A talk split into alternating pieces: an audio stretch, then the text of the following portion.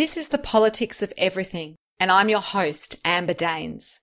Welcome to the podcast where we want to discuss the politics of everything from money to motherhood, nutrition to narcissism, startups to secularism, the environment to equality, and much more. Our guests are experts in their field or topic of choice, even if you've not yet heard their name. This is a bipartisan podcast so while we love exploring varied views and get a buzz from a healthy debate, by no means is this a one sided forum for any one political view. So please listen up and enjoy the politics of everything. Who doesn't love the feeling of walking into a beautifully designed house, hotel, or workspace? Interiors can ignite feelings, create memories, and even affect how productive we are on an everyday basis. Interior design is something I admire, but admit I don't really understand so much why some things look so perfect and pretty and amazing, and most of my things don't look like those shiny Pinterest worthy shots that we all covet. Today I'm interviewing Emma Blomfield, an accomplished stylist and author who has creatively reframed how we view interior design. She's taken her sharp design knowledge to the masses with pragmatic, innovative solutions to living in style, no matter if you're young or old, with or without kids in a luxe mansion or a studio apartment. She's also published a book called Home and runs an online business called The Decorating School, aimed at burgeoning stylists and new business owners alike. I almost wish this podcast had a video component as we unpack the politics of interiors here today with Emma. Welcome, Emma. Hi, thank you for having me. Absolute pleasure. So, I'm going to dive straight in and ask you how you actually became interested in interior design and what your early career journey was. Well, I actually went to uni and did a business degree and majored in marketing. So I never even studied interior design. So it's actually a miracle that I've ended up in this industry without any experience or qualifications. But the design industry isn't actually regulated for you to need to have studied a degree in interior design. So I was pretty lucky that I could kind of fall into it by getting experience with some amazing people in the industry quite early on in my career. I was one of those kids that was always rearranging their bedroom and annoying mum by rearranging things in the house. And secretly had this obsession with do you remember that video game The Sims? Yes. Wow. Okay. I know. I absolutely loved it. And what I would do was I'd go to realestate.com.au, download floor plans of these mega mansions in the eastern suburbs and North Shore um, in Sydney, and then I would create those floor plans in The Sims. That's really geeky, Emma, but I love it. and then I'd just have all this fun building these amazing houses. I'd never actually play with the humans in the Sims game. I'd be too busy building the houses. That sounds like it was uh, destiny for you to end up in interior design. You said you've worked with some amazing people to help help you kind of get your knowledge. Mm-hmm did they kind of take you on as interns? I mean, what was the career path like in terms of, you know, getting yeah. enough knowledge to feel confident enough to take this on as your own business? It is really hard to get into this industry. So I was pretty lucky that I was able to work with um, magazines like Real Living and Home Beautiful doing work experience for them just to kind of feel out where the industry is at, how to kind of get ahead. And it's really about who you know in this industry more than anything else. And I worked with a couple of stylists from those magazines. And then that experience then helped me get ex- into my first job, which was with a high end interior designer in the North Shore of Sydney and that's kind of where it all kind of kicked off. So what I'm hearing is that qualification is not the be all and end all to becoming an interior designer. There's many pathways. Mm. Can anyone really learn it? And why or why not do you think that's the case? Yeah, absolutely. I think you do need to have some sort of eye for design and, and that passion behind you, but don't necessarily have to have spent four or five years studying a degree. It depends what sort of path you want to take. If you want to be doing bathroom and kitchen renovations, then yes, you do need to be qualified and you do need to have studied design so that you can do the drawings and that sort of thing.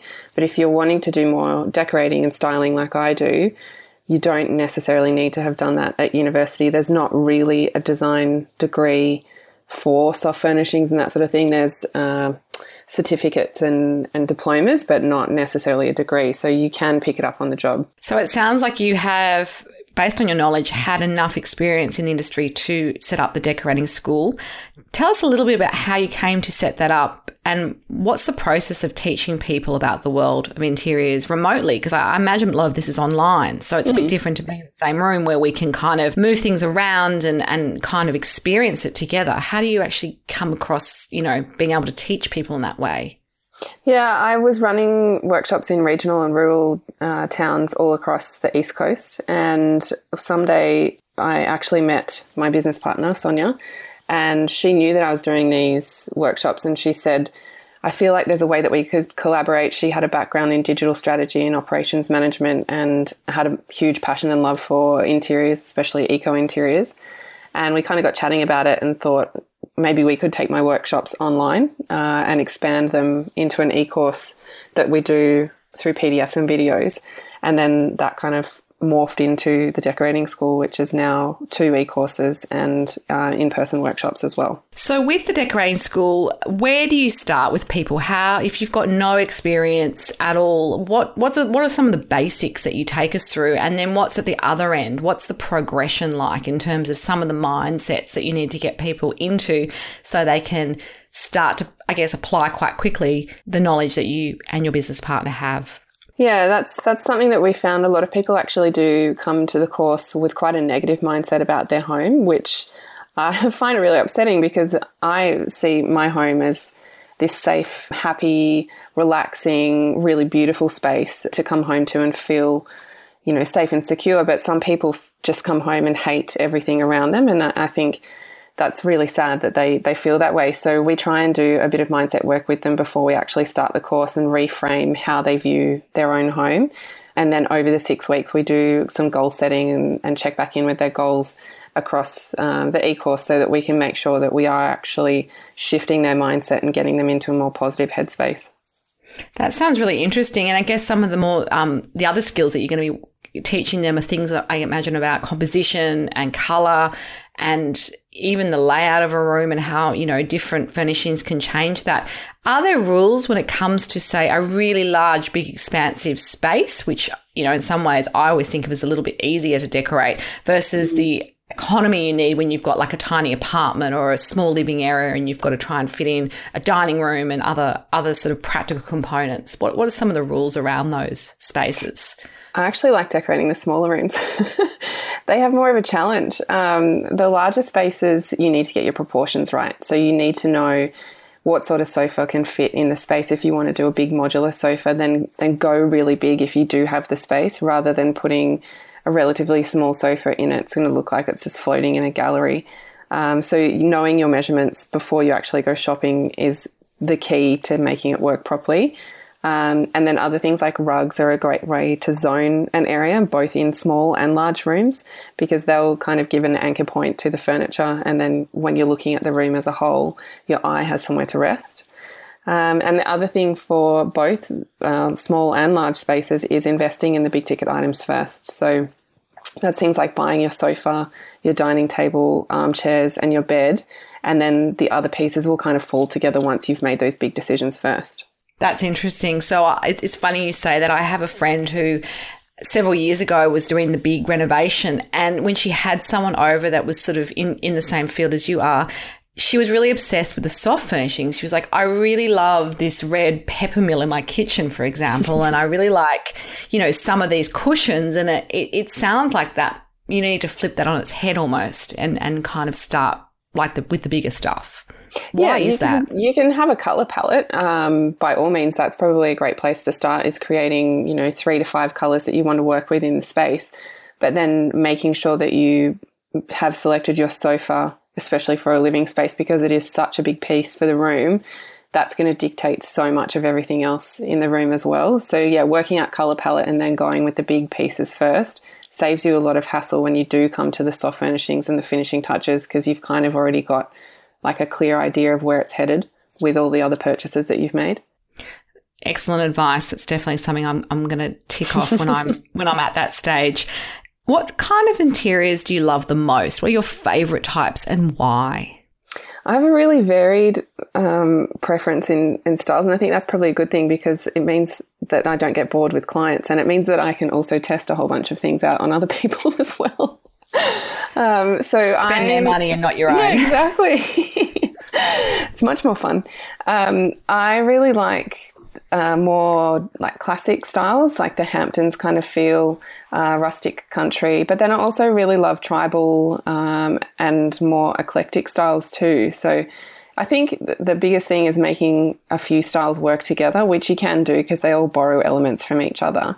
It's just a matter of getting those elements right when you do come to mix them together. Yeah, that that sounds like really good advice in terms of like everyone looking at their space individually too. Because I, I must admit, there's there's lots of often trends that come through, and you'd see that a lot in interiors.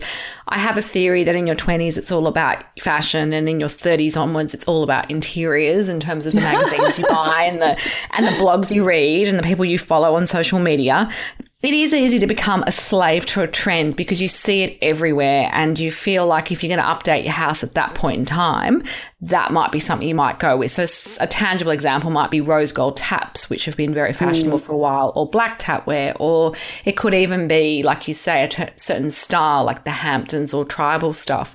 How do you actually coach clients to sort of not be a slave to the trends and go with interiors that are going to st- last the test of time? Because it sounds like in some ways, those big ticket items are always going to be there. And the soft finishings, you don't mm. necessarily want to change every year as well. Like, what's the balance?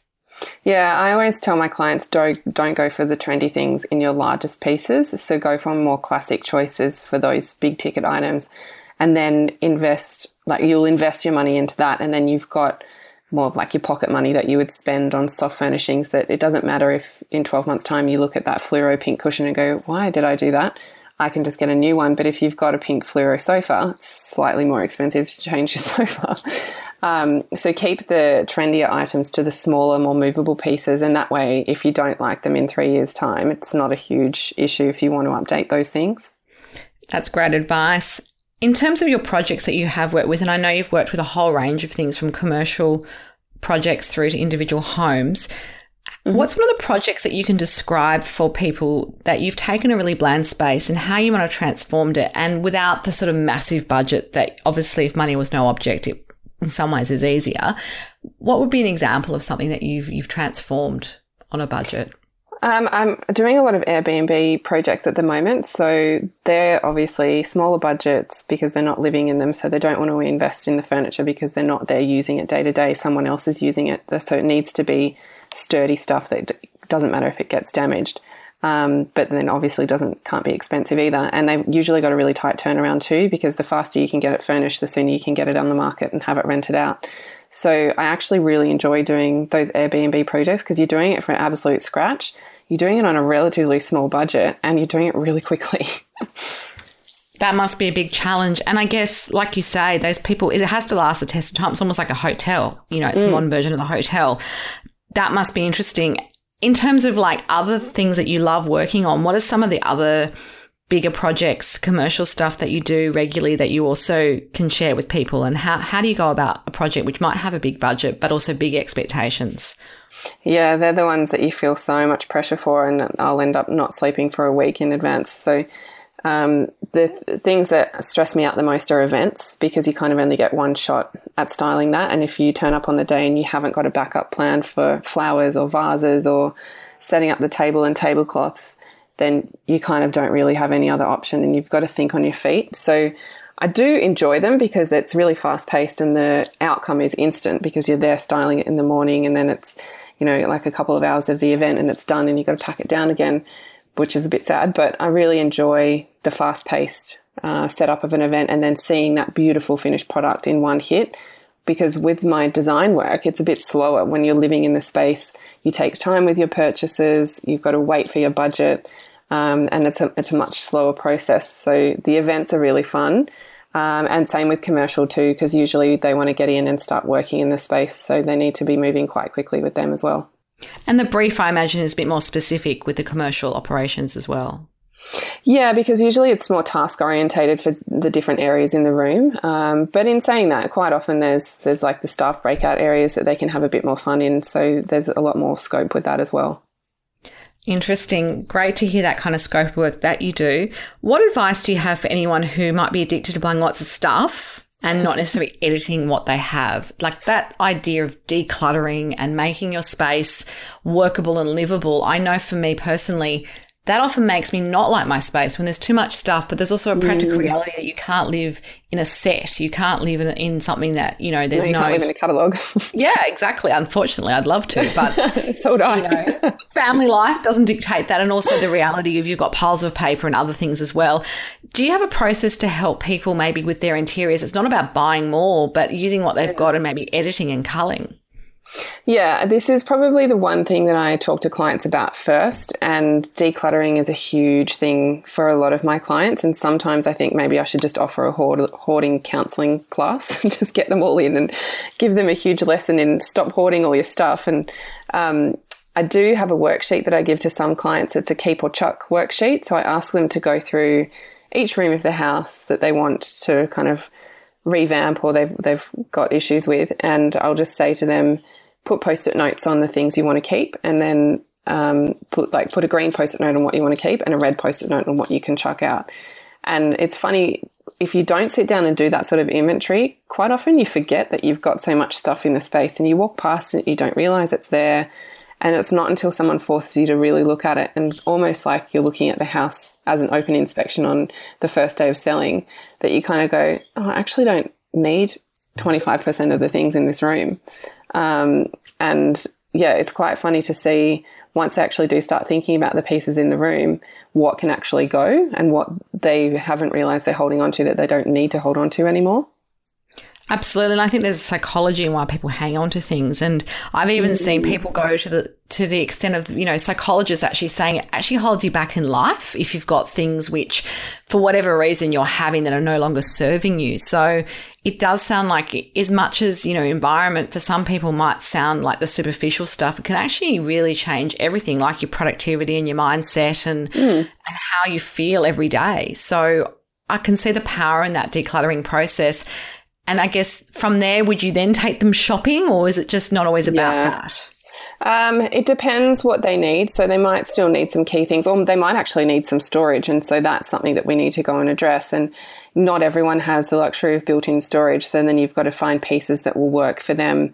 Um, like this morning, I saw a client who has, uh, she works from home a bit, but she doesn't want to have her laptop in a cupboard. She wants to work from another space in, in the dining area. So it's more about adding smart choices to the space and making your storage work really well for you and your family as well, because everyone has different needs for the space.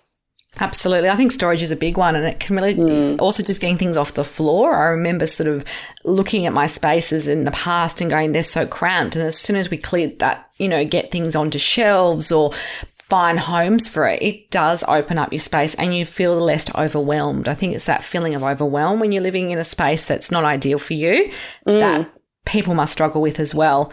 Um, mm, I know you've written a book called Home, which is a fantastic yes. title and tells us everything we need to know. But for you, why was doing a book so important? And what do you really teach others about that home space? Yeah, the book was actually an it was a really fun project, but I wasn't really expecting to do it relatively early in my career. I thought it would be something I'd do later in life.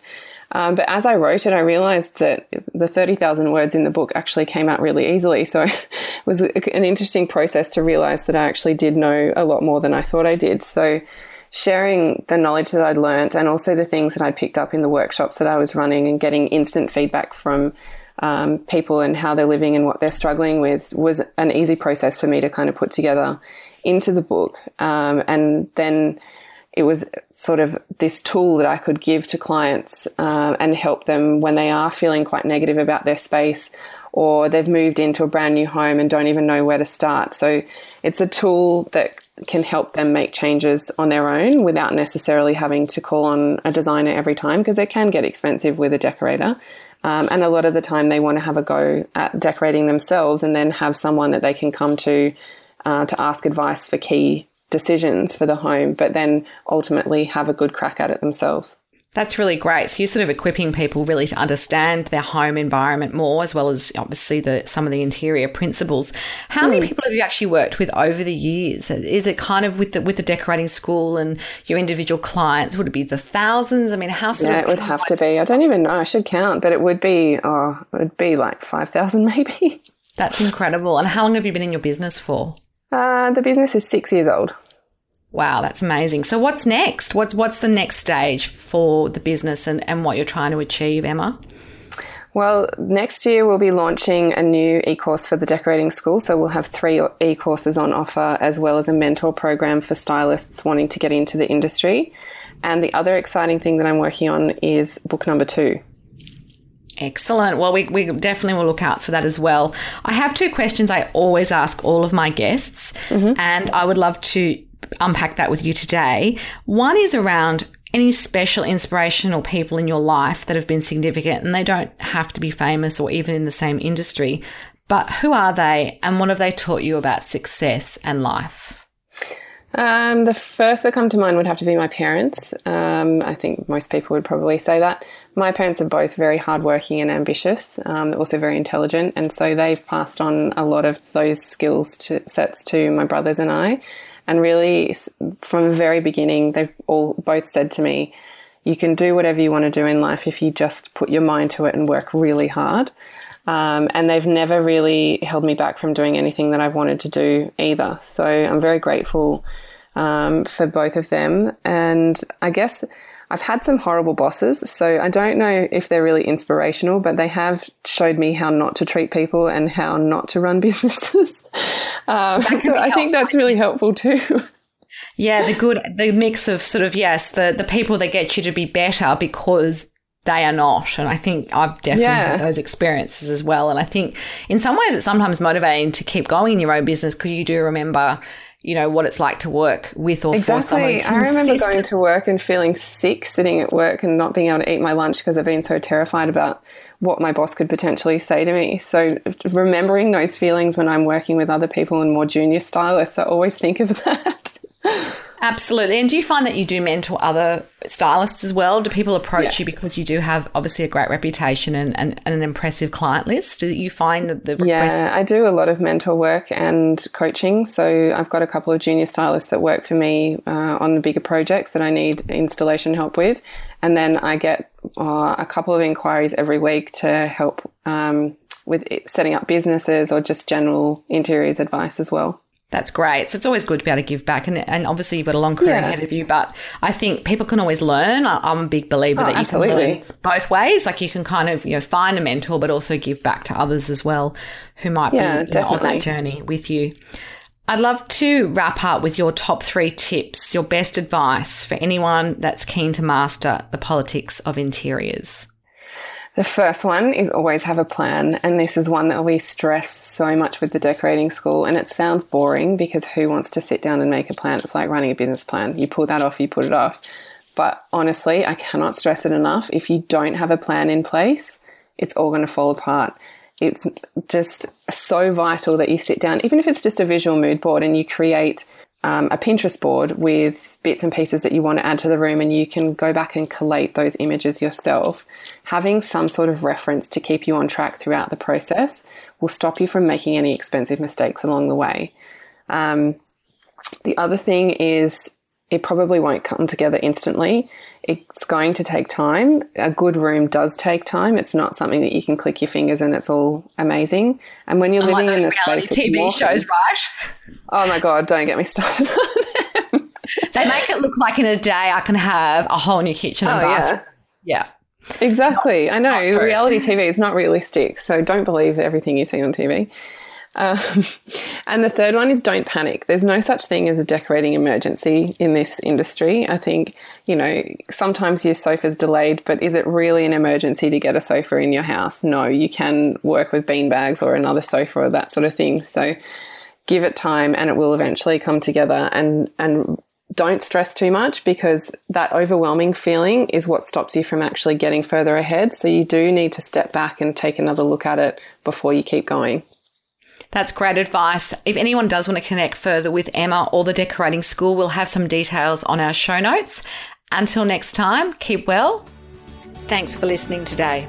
If you've enjoyed the politics of everything, we thrive on feedback. So please add a short review and share the podcast with your network your friends and family. I'm also always on the hunt for fabulous new guests, so if you've got a view to share and an idea how to get our listeners excited, please email me at amber at bespokecomms, that's B E S P O K E C O M M S dot com dot au, and we'll be sure to get back to you. Until next time.